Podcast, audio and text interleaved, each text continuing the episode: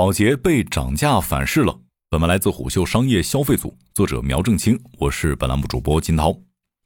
在持续的涨价策略之后，宝洁正面临销量下滑的反噬。美国东部时间十月十九号，宝洁发布了二零二三财年第一季度财报。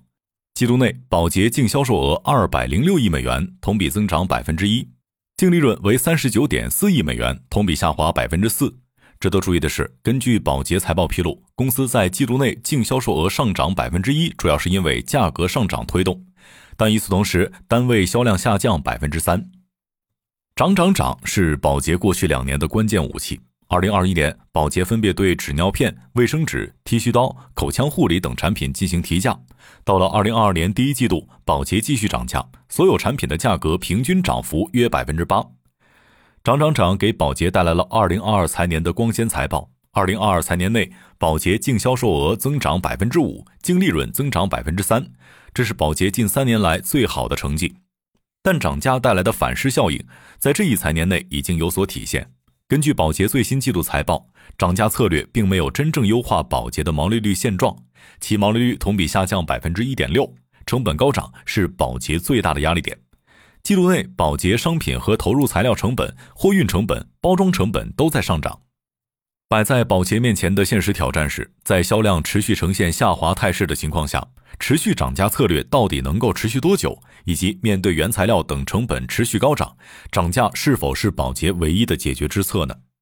但在这些明面上的考卷之外，宝洁还有其他的增长烦恼。在推进涨价策略的同时，宝洁正在悄悄的买买买。二零一四年四季度至二零二二年一季度，宝洁连续收购了三个美容品牌。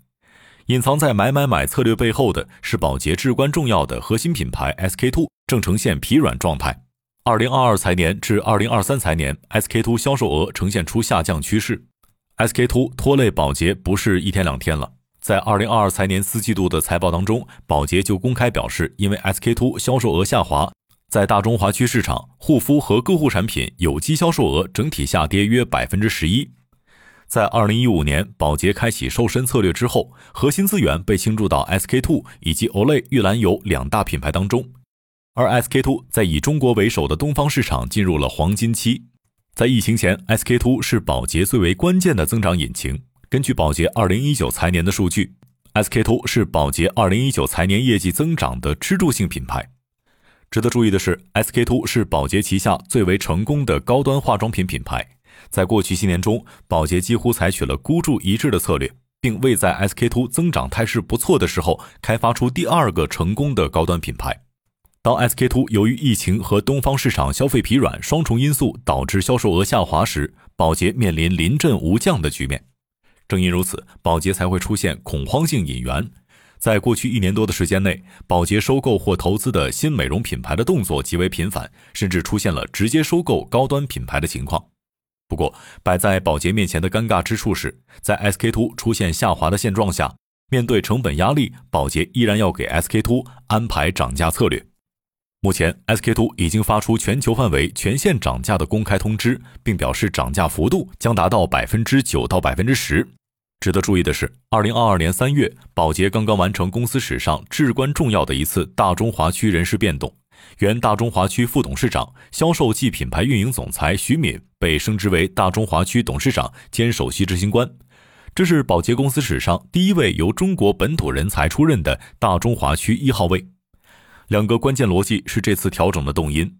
首先，在最近三年，大中华区已经成为宝洁最为关键的增长市场和印钞机。二零二一财年，大中华区有机销售额同比增速达到百分之十二。成为宝洁增速最快的市场之一，而 SK two 最为关键的市场也正是中国。二零二一财年第一季度，SK two 在大中华区增速超过百分之二十，也正是基于大中华区旺盛的消费力以及 SK two 在中国市场的火爆，宝洁在二零二一财年斩获了五年以来的最佳业绩。